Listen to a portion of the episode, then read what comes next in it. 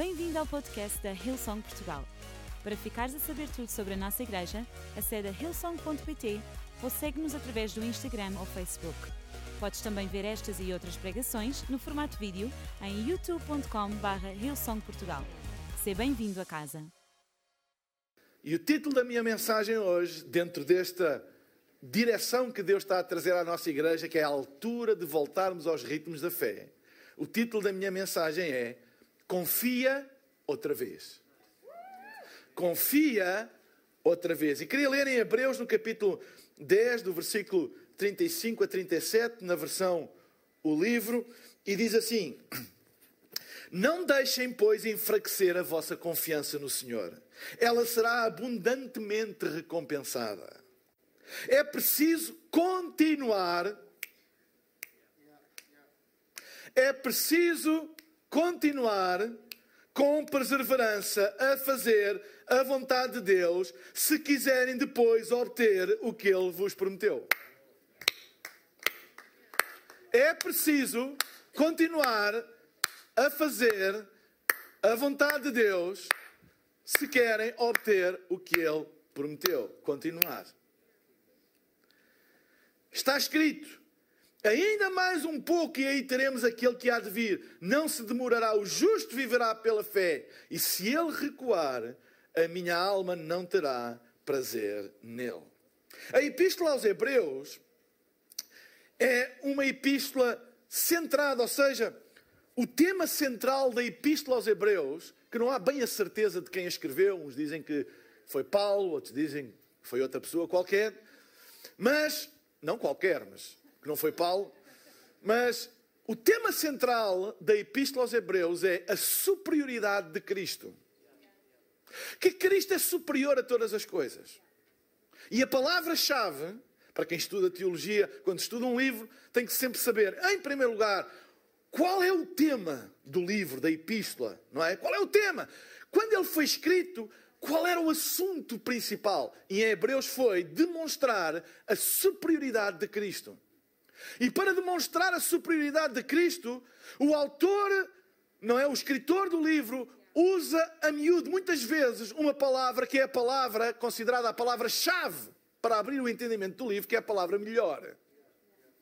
E então ele começa a dizer que a, nova aliança é melhor que a antiga aliança. Porque o mediador ou o sumo sacerdote da nova aliança, Jesus, é melhor do que o da antiga aliança. E depois diz: e as promessas da nova aliança são melhores do que as da antiga aliança. E depois diz: para nós permanecermos na nossa confiança, não abandonarmos a nossa confiança porque a nossa confiança está fundada, está uh, enraizada em Cristo, que é superior a todas as coisas existentes, pré-existentes, todas as coisas do céu e da terra, de todo o universo. Cristo é superior a todas as coisas, por isso nós podemos permanecer na nossa confiança nele. Porque se nós permanecermos na nossa confiança nele, o resultado será sempre melhor. Palavra-chave, melhor. O tema, a superioridade de Cristo. Se nós confiarmos que Cristo é superior a todas as coisas e permanecermos nessa confiança, nós vamos experimentar melhor. Melhor. Ok?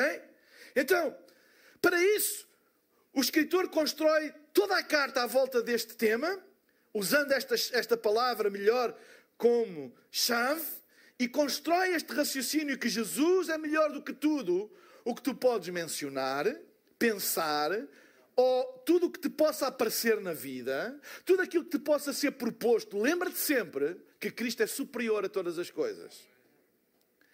E ele estava a estabelecer um modelo de perseverança através da confiança em Cristo. O modelo que em Hebreus é estabelecido é vocês devem sempre, todos os dias, dias bons, dias maus, mantenham o ritmo, sempre permanecer na confiança, porque ela não é fundada nesses dias, nessa, uh, como é que eu ia dizer, nessa lama dos dias, nessa agitação dos dias, nessa mudança dos dias, ela é fundada em Cristo, que é superior a todas as coisas. Permaneçam nessa confiança.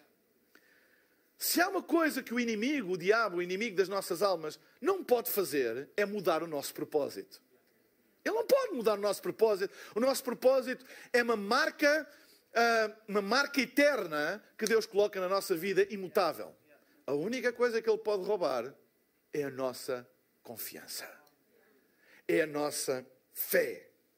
E eu hoje gostaria de, através da Epístola aos Hebreus e através desta passagem, falar de quatro coisas, ou quatro razões, porque é que por vezes nós perdemos a nossa confiança e como é que podemos ultrapassá-las. E a primeira é, perdemos a confiança porque perdemos o contexto. O autor de Hebreus está a dar um pouco de contexto e diz: fiquem firmes, não percam a vossa confiança. Ele, no capítulo 10, foi a parte dos versículos que eu li no capítulo 10, ele ensina a nós permanecermos nessa confiança. E depois, no capítulo 11, se vocês lerem à frente, o capítulo 11, que é conhecido como o capítulo onde ele fala sobre a fé e depois os heróis da fé, etc., ele coloca o contexto.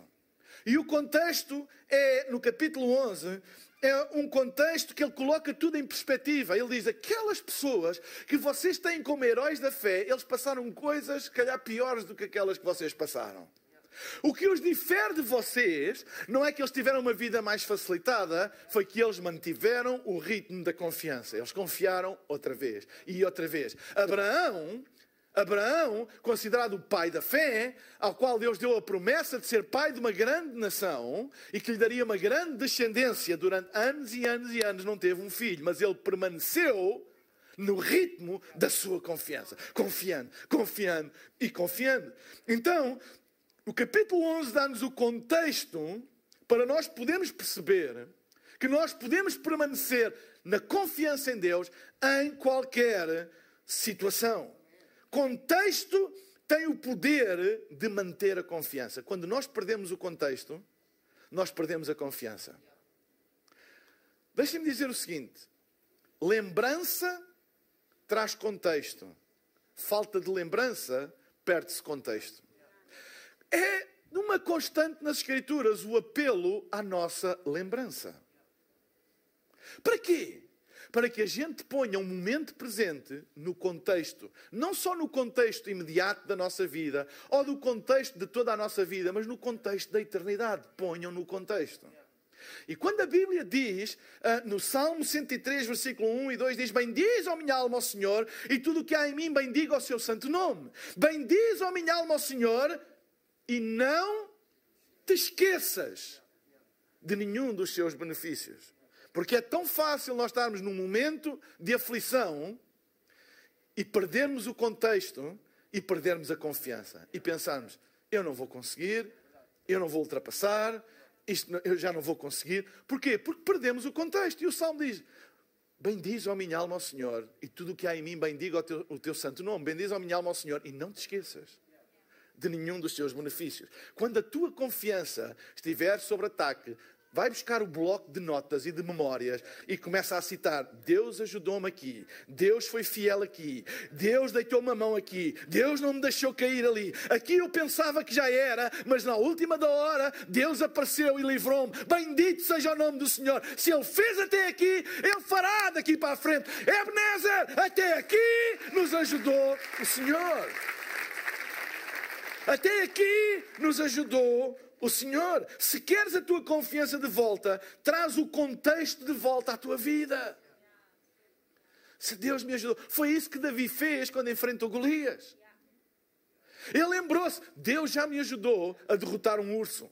Deus já me ajudou a derrotar um leão. E Ele vai me ajudar a derrotar Golias. O que é que ele estava a fazer? A manter o ritmo. Deus ajudou-me com um leão. Deus ajudou-me com um urso. Deus ajudou-me com um leão. Deus ajudou-me com um urso. Eu vou enfrentar este novo urso chamado Golias. Este gigante. Eu vou enfrentá-lo e eu vou derrotá-lo. Eu não vou perder a minha confiança. As ameaças dele não me vão tirar a minha confiança. Porque Deus já me ajudou. E ele manteve o ritmo da sua confiança. E é isso que nós devemos fazer. Olhar para trás e manter o ritmo da nossa confiança. E dizer: se Deus me ajudou até aqui, Ele vai continuar a ajudar. Se Deus foi fiel até aqui, Ele vai continuar a ser fiel. Se Deus ouviu as minhas orações até aqui, ele vai continuar a ser. Não te esqueças de nenhum dos seus benefícios. Confia outra vez. Amém? Confia outra vez. Então, perdemos a confiança porque perdemos o contexto. Perdemos a confiança porque perdemos uma boa consciência. A Bíblia diz, no próprio capítulo 10, um pouco mais à frente, versículo 19 a 25, diz assim: Assim, meus irmãos, devido ao sangue de Jesus, podemos entrar com ousadia no lugar santíssimo, na Sua presença. Este é o caminho novo e cheio de vida que Cristo nos abriu ao rasgar a cortina da separação por meio da Sua morte por nós. E visto que temos assim um grande sacerdote sobre a casa de Deus, cheguemos-nos com um coração sincero, na certeza confiante da fé, tendo as nossas consciências purificadas e o nosso corpo lavado com a água pura. Mantenhamos firme a nossa esperança, porque Deus é fiel e nada falhará do que promete. Procuraremos Procuremos desenvolver entre nós o amor fraternal e estimulemos a fazer o bem. Não descuidemos a nossa participação na comunidade dos crentes, como muitos fazem. Pelo contrário, animemos-nos uns aos outros, tanto mais que vemos aproximar-se o grande momento da sua segunda vinda. Quando a nossa consciência não está boa, quando a consciência acusa-nos, nós perdemos a confiança, é ou não é? Quando a consciência acusa, a gente perde a confiança. É por isso que nós não nos sentimos confortáveis ao pé de alguém com o qual não estamos com uma boa consciência. Vocês já experimentaram aquela sensação de encontrar alguém num café uh, ou cruzarem-se, tipo, nos transportes públicos sem hipótese de mudar de passeio, com alguém que vocês tiveram um. e que a coisa não ficou assim muito bem? Não fica assim uma tensão no ar, tipo. Uh, ou ignoras, ou tens aqui. Olá, tudo bem? Uh, uh, yeah, tudo bem? Nós não nos sentimos confiantes ao pé daquela pessoa, não agimos naturalmente, não estamos à vontade. E quando tivermos a mais pequena oportunidade de saltar dali para fora, aí vamos nós. Porque perdemos a nossa confiança. Ao contrário, quando encontramos alguém que estamos na boa com eles, é uma alegria e até se for preciso a gente prolonga esse tempo porque sentimos confiança. Uma má consciência retira-nos a confiança. É por isso, quando temos uma má consciência por causa dos nossos erros e dos nossos pecados, a tendência natural é afastarmos de Deus e da sua casa. Porque a gente tem uma má consciência e não está à vontade não se sente confortável, não se sente confiante. Perdemos a confiança porque temos uma má consciência. É por isso que o apóstolo Paulo está a falar, desculpem, disse o apóstolo Paulo, mas o autor da Epístola aos Hebreus, para ser correto, a minha convicção é que foi o apóstolo Paulo, mas isto é a minha convicção. Uh, o autor da Epístola aos Hebreus, ele está a falar acerca de uma boa consciência e depois diz: Não deixei de vos congregar. Porquê? Porque o primeiro sinal de uma má consciência é o afastamento da comunidade. É uma má consciência. Então, muitas pessoas têm consciência dos seus erros e dos seus pecados e afastam-se da casa de Deus. Afastam-se de Deus porque perderam a confiança. Mas a Bíblia diz, e isto é um paradigma, é um antagonismo divino. A Bíblia diz, nestes versículos que nós lemos, que o único lugar onde a tua consciência pode ser purificada é na presença de Deus. Diz que o único lugar onde nós podemos purificar a nossa consciência é na presença de Deus. Se alguma coisa não está bem na nossa vida, se alguma coisa não está correta da nossa vida e a nossa consciência pesa sobre nós como quilos e quilos e quilos nos nossos ombros, o segredo não é afastar-se de Deus, é chegar a Deus, porque o único lugar onde a tua consciência pode ser purificada como a água é na Sua presença, é o que a Bíblia diz vir à presença de Deus para purificar a nossa consciência. O problema é como nós perdemos a confiança, nós afastamos, como afastamos daquele ex-amigo que a gente agora não tem à vontade nenhum com ele. E a tendência é a gente a, a ir se afastando, porque perdemos o à vontade, perdemos a confiança. Mas isso é a pior coisa que nós podemos fazer. E eu queria alertar todas as pessoas que não deixem que um novo mindset, uma nova maneira de pensar, tome conta da vossa vida, pensando que alguma vez vocês vão readquirir algum tipo de confiança afastando-se de Deus e da sua casa. Isso nunca vai acontecer. É quando tu mergulhas na presença de Deus que a tua consciência é purificada e por isso o, o, o escritor diz: cheguemos-nos, pois, com Ele com ousadia, como tendo a nossa consciência purificada. Nós temos que chegar com ousadia. Eu não quero que ninguém chegue aqui à casa de Deus envergonhado a pensar que é indigno. Todos, por esse prisma, todos somos indignos, mas todos fomos lavados, purificados pelo sangue de Jesus. Entremos com confiança na Sua presença. Sabem? O primeiro ponto é o contexto. O contexto tira-nos confiança. Sabem? O contexto do meu relacionamento com Deus não é o meu comportamento, mas é o sangue de Jesus. É o único contexto. Porque se fosse o meu comportamento, nenhum de nós podia ter um relacionamento pessoal com Deus. Temos que pôr no contexto.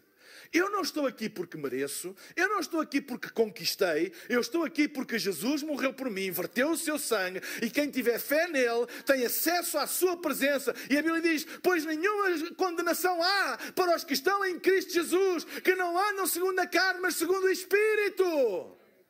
É por causa do contexto que eu entendo que eu posso ter acesso à presença de Deus e permanecer com a minha confiança inabalável nele. Porque não é pelas minhas obras, não é pelos meus feitos, é por causa daquilo que Jesus fez por mim. Então, não deixes de estar na presença de Deus, não, não, não te afastes de Deus, não te afastes da casa de Deus quando tu mais precisas. E quando tu mais precisas é quando tu tens uma pior consciência. Não vais nessa mentira. Isso é uma mentira. É uma, é uma, é uma, é uma armadilha diabólica. Pensar, pois, tu fizeste isto, tu não és digno, tu não mereces. E nós ficamos com uma má consciência e vamos afastando, e vamos afastando. É uma armadilha. É não entendermos o contexto da nossa salvação. A nossa salvação não é pelas obras, é pela fé na obra que Jesus fez por nós. Eu não estou aqui por mérito próprio, tu não estás aqui por mérito próprio, mas por causa do sangue de Jesus que nos purificou. Põe as tuas falhas no contexto da cruz. Quando nós colocamos os nossos pecados no contexto da cruz, nós sentimos confiança. Não há mérito nenhum meu, nunca haverá, nunca houve nem nunca haverá. O contexto da minha salvação é a cruz. O contexto do cristianismo não é o quanto tu és bom. Isso era na velha aliança. Mas Hebreus diz: ah, mas agora nós estamos fundados numa melhor aliança. Por causa do melhor sumo sacerdote, da tal superioridade de Cristo. Na velha aliança, o contexto era o nosso comportamento. Mas Hebreus diz que na nova aliança, o contexto é melhor. Pois o contexto é o quanto Jesus é bom e não o quanto nós somos bons quanto Ele é bom. Esse é o contexto. Por isso nós cantamos que Deus é bom, que a Sua graça é infinita, porque nós não podemos parar de cantar, porque esse é o nosso contexto. Nós sabíamos, se não fosse esse contexto, nós não teríamos acesso à presença de Deus. Terceira coisa, nós perdemos a confiança porque perdemos o sentido ou o senso de comunidade. Quando perdemos relacionamento, perdemos confiança. Na vida nós precisamos de pessoas à nossa volta. O versículo 24 do capítulo 10 de Hebreus diz: E consideremos uns aos outros para nos encorajarmos às manifestações de amor fraternal e às boas obras. Deixem-me pôr as coisas assim, que ninguém se engane. Não vão em conversas e teorias. Tu deves seguir Jesus por ti mesmo. Não é por causa dos outros, não é por causa do pai, da mãe, do avô, do amigo. Tu deves seguir Jesus por ti mesmo. Convicção pessoal, decisão pessoal. Mas Tu não deves seguir Jesus só contigo mesmo. Tu deves seguir por ti mesmo, mas não só contigo mesmo. E a Bíblia é bem clara nisso. Segue Jesus por ti, por tua convicção, por tua fé, por tua decisão pessoal, mas não sigas sozinho. Não sigas sozinho. Por isso é que nós precisamos da igreja local. E a Bíblia diz: não abandonemos o hábito de nos congregar. É um hábito. Esta pandemia quebrou muitos hábitos na nossa vida e trouxe outros, alguns bons. Lavar as mãos é um bom hábito. E mesmo que o governo diga, agora ninguém precisa de lavar as mãos, nós na igreja vamos continuar a dizer, lava as tuas mãos. Ou seja, há coisas que são boas, mas houve hábitos bons que também foram quebrados. As pessoas tornaram-se mais isoladas, mais sozinhas. Os problemas de saúde mental dispararam. Porque o homem não foi criado para estar só. Está lá no Gênesis. Não é bom que o homem esteja só. Sabem, o livro do Gênesis é o livro dos princípios, onde Deus estabelece princípios eternos. E isto não é só uma questão do casamento, é uma questão existencial do homem. Não é bom o homem estar só. Não é uma coisa boa. Claro que há alturas em que até é bom estar só, alturas, e esta foi uma altura em que nós tivemos que nos afastar um bocadinho mais uns dos outros por um bem maior, mas não pode ser um mindset, não pode ser um estilo de vida. Foi por um tempo. Não pode, nós não podemos deixar que uma coisa que é temporária e tem um propósito se prolongue quando esse propósito deixa de existir. E muda a nossa maneira e faz um, um, um, reset na nossa maneira de pensar que é prejudicial à nossa vida. Uma coisa que por um tempo foi benéfica, além desse tempo, torna-se mortal. É a mesma coisa com, por exemplo, medicamentos. Os médicos dizem: você toma isto três dias, hein? não é para tomar 30. Toma, ao fim de três para. Porquê? Porque aquilo que pode ser bom durante um tempo pode se tornar prejudicial se for para além do tempo. Porque aquilo é uma exceção. Por causa de uma circunstância específica.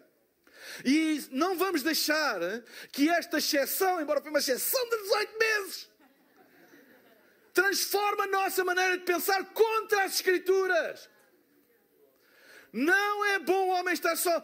E a Bíblia diz: não abandonemos o hábito de nos congregar como igreja, segundo o procedimento de alguns, mas pelo contrário. Ah, qual contrário? Ganha o hábito, ganha o ritmo, ganha o ritmo, motivando-nos uns aos outros, tanto quanto mais vedes que o dia está a se aproximar. Junta-te à igreja, junta-te a um grupo de ligação, junta-te a uma equipa de voluntários. Tu precisas de ter a tua confiança de volta. E não há nada como comunidade para ter a tua confiança de volta. Amém? Estabelece a tua confiança, o ritmo da tua confiança é o ritmo dos hábitos da fé. Quarto e último, e a banda pode subir. Perdemos a confiança porque perdemos a consistência. Olha o que diz o versículo 36. É preciso continuar com perseverança. Ritmo. É preciso continuar com perseverança a fazer a vontade de Deus se quiserem depois obter o que Ele vos prometeu. Há pessoas que querem obter o que Deus promete, mas não querem fazer o que Deus ordena. Há pessoas que querem obter a promessa, mas não querem manter o ritmo da promessa.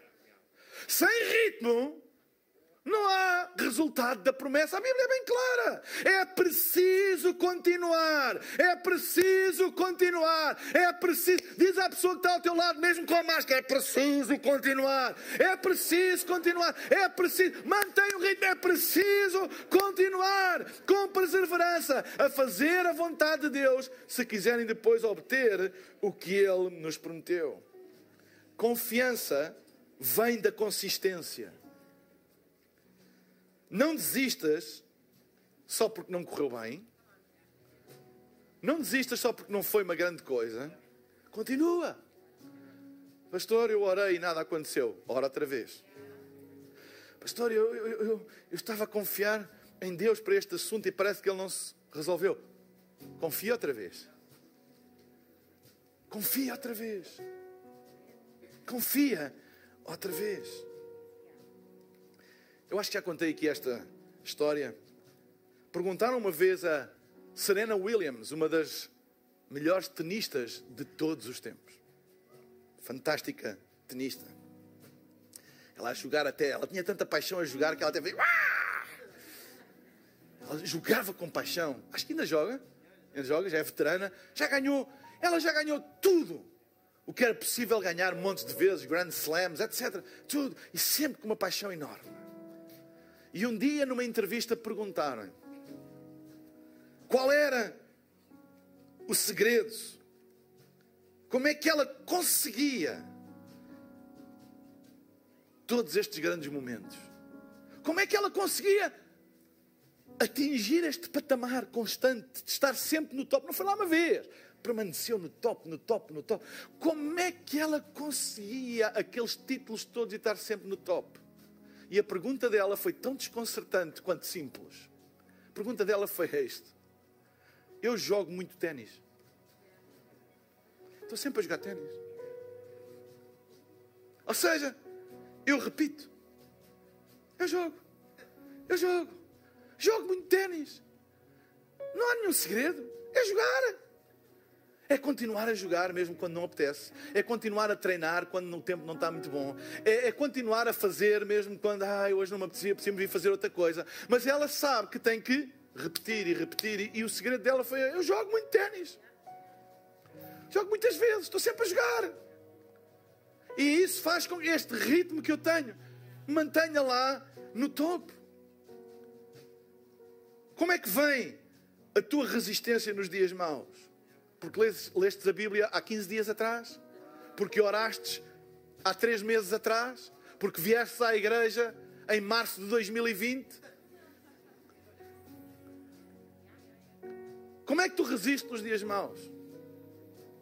E a gente deve dizer, porque eu oro sem cessar.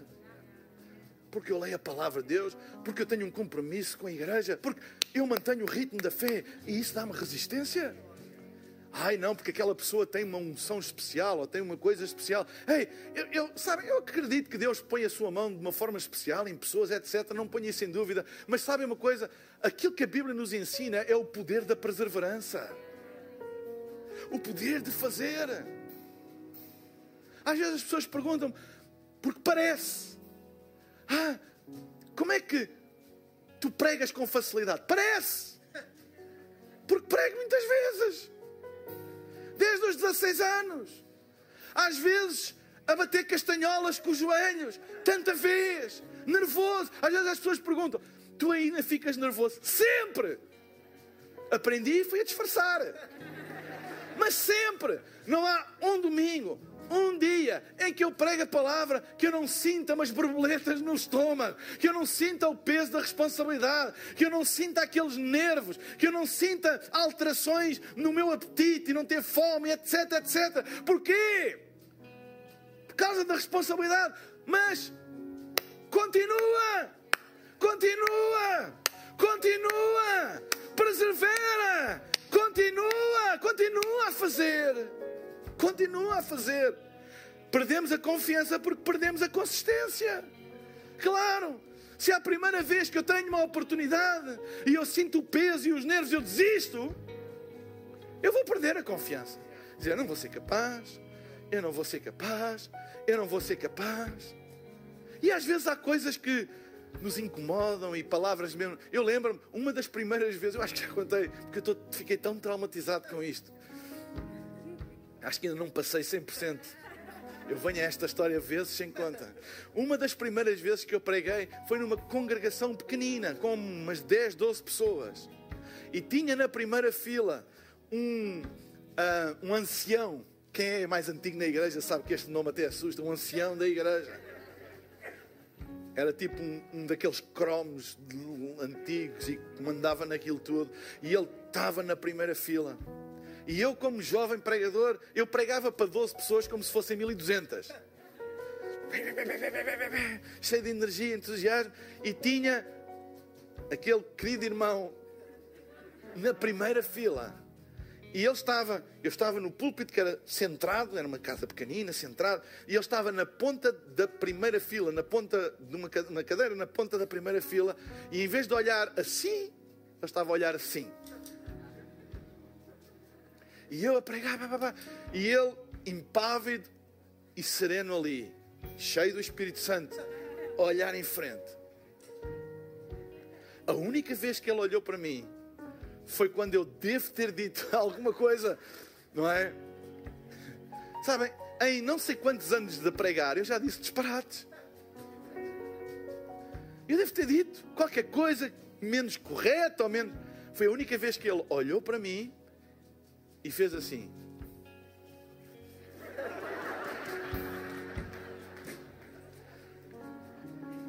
Eu saí de lá com um misto de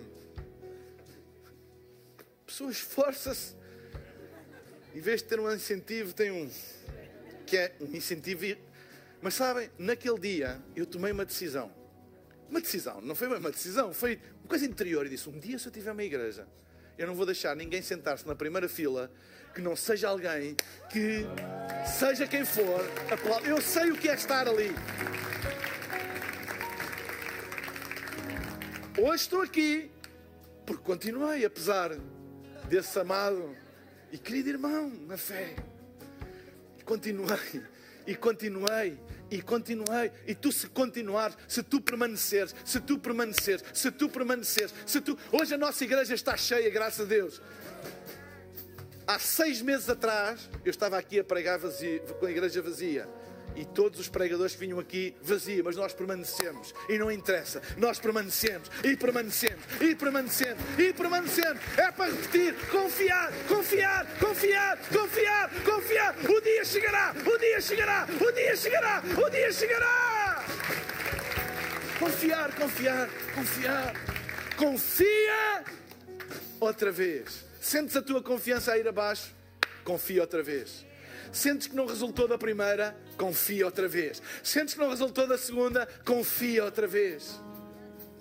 Vamos ficar de pé na presença de Deus. Confia outra vez. Há pessoas aqui hoje que precisam de confiar outra vez.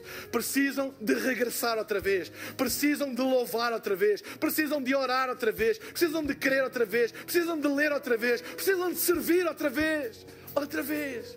Toma a decisão. Eu não quero perder o ritmo da fé. Eu não quero perder o ritmo da fé. E quando temos todos os nossos olhos fechados e não há movimento na sala agora, eu vou pedir para ninguém se mexer agora.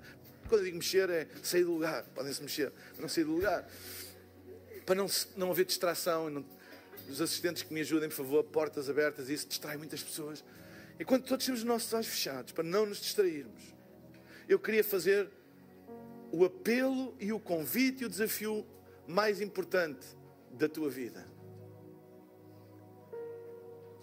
O apelo e o convite mais importante da tua vida é aquele que tem efeito na tua eternidade. E o apelo que ele quer fazer é: toma uma decisão hoje de dares a tua vida a Jesus, de abrires o teu coração para Ele e teres um relacionamento pessoal com Deus e veres a tua vida mudar para a eternidade. Esta é uma decisão pessoal que só tu podes tomar pela fé em Cristo Jesus. Não é religião. É mais do que vir a um local. É pertencer. É ter um relacionamento com Deus através de Jesus. Eu hoje queria te desafiar a tu tomares esta decisão simples. Talvez estejas aqui e já tenhas tomado esta decisão, mas tens estado longe da fé, afastado de Deus. E hoje queres fazer a tua paz com Deus, o teu regresso à fé, o teu regresso aos ritmos da fé. Hoje reconheces, eu preciso. Eu preciso por mim, eu preciso pelos meus filhos, eu preciso pelos meus irmãos, eu preciso pelos meus netos, eu preciso pelos meus pais, eu preciso de voltar aos ritmos da fé. Então hoje também queria orar por ti. Eu vou fazer uma coisa muito simples, eu vou pedir que daqui a pouco todas as pessoas que querem tomar esta decisão façam apenas um gesto levantando a sua mão eu irei ver e irei fazer uma oração aqui do palco. E todos vocês, em voz baixa, no lugar onde estão, irão repetir. Porque a Bíblia diz que se no teu coração tu creres e com a tua boca confessares, tu serás salvo. Tão simples quanto isso. Enquanto todos temos os nossos olhos fechados, se tu és esta pessoa, se tu hoje queres fazer a decisão mais importante da vida, que é dar a tua vida a Jesus e ver a tua eternidade mudar, ou simplesmente queres fazer o teu regresso à fé, a tua paz com Deus, voltares aos ritmos da fé, eu vou pedir agora mesmo, no lugar onde tu estás, tu levantes o teu braço, sem medo, sem vergonha, sem hesitação. Eu estou a ver muitos braços no ar. Levanta bem alto. Levanta bem alto, sem vergonha, bem alto, bem alto. Lá em cima também, bem alto, eu estou a ver, estou a ver. Fica com o braço levantado. Se estás em casa a ver pela internet, coloca um emoji da mão aberta na plataforma do chat onde estás a assistir agora. E nós vamos orar agora mesmo. Eu vou pedir a todos para repetirem, enquanto têm a mão no ar, repitam todos esta oração comigo e digam: Pai querido, obrigado porque tu me amas e hoje alcançaste-me. Perdoa os meus pecados, dá-me uma vida nova e ajuda-me a viver tudo aquilo que tu planeaste para a minha existência. Em nome de Jesus. Amém, amém e amém. Será que podemos dar uma grande, grande salva de palmas?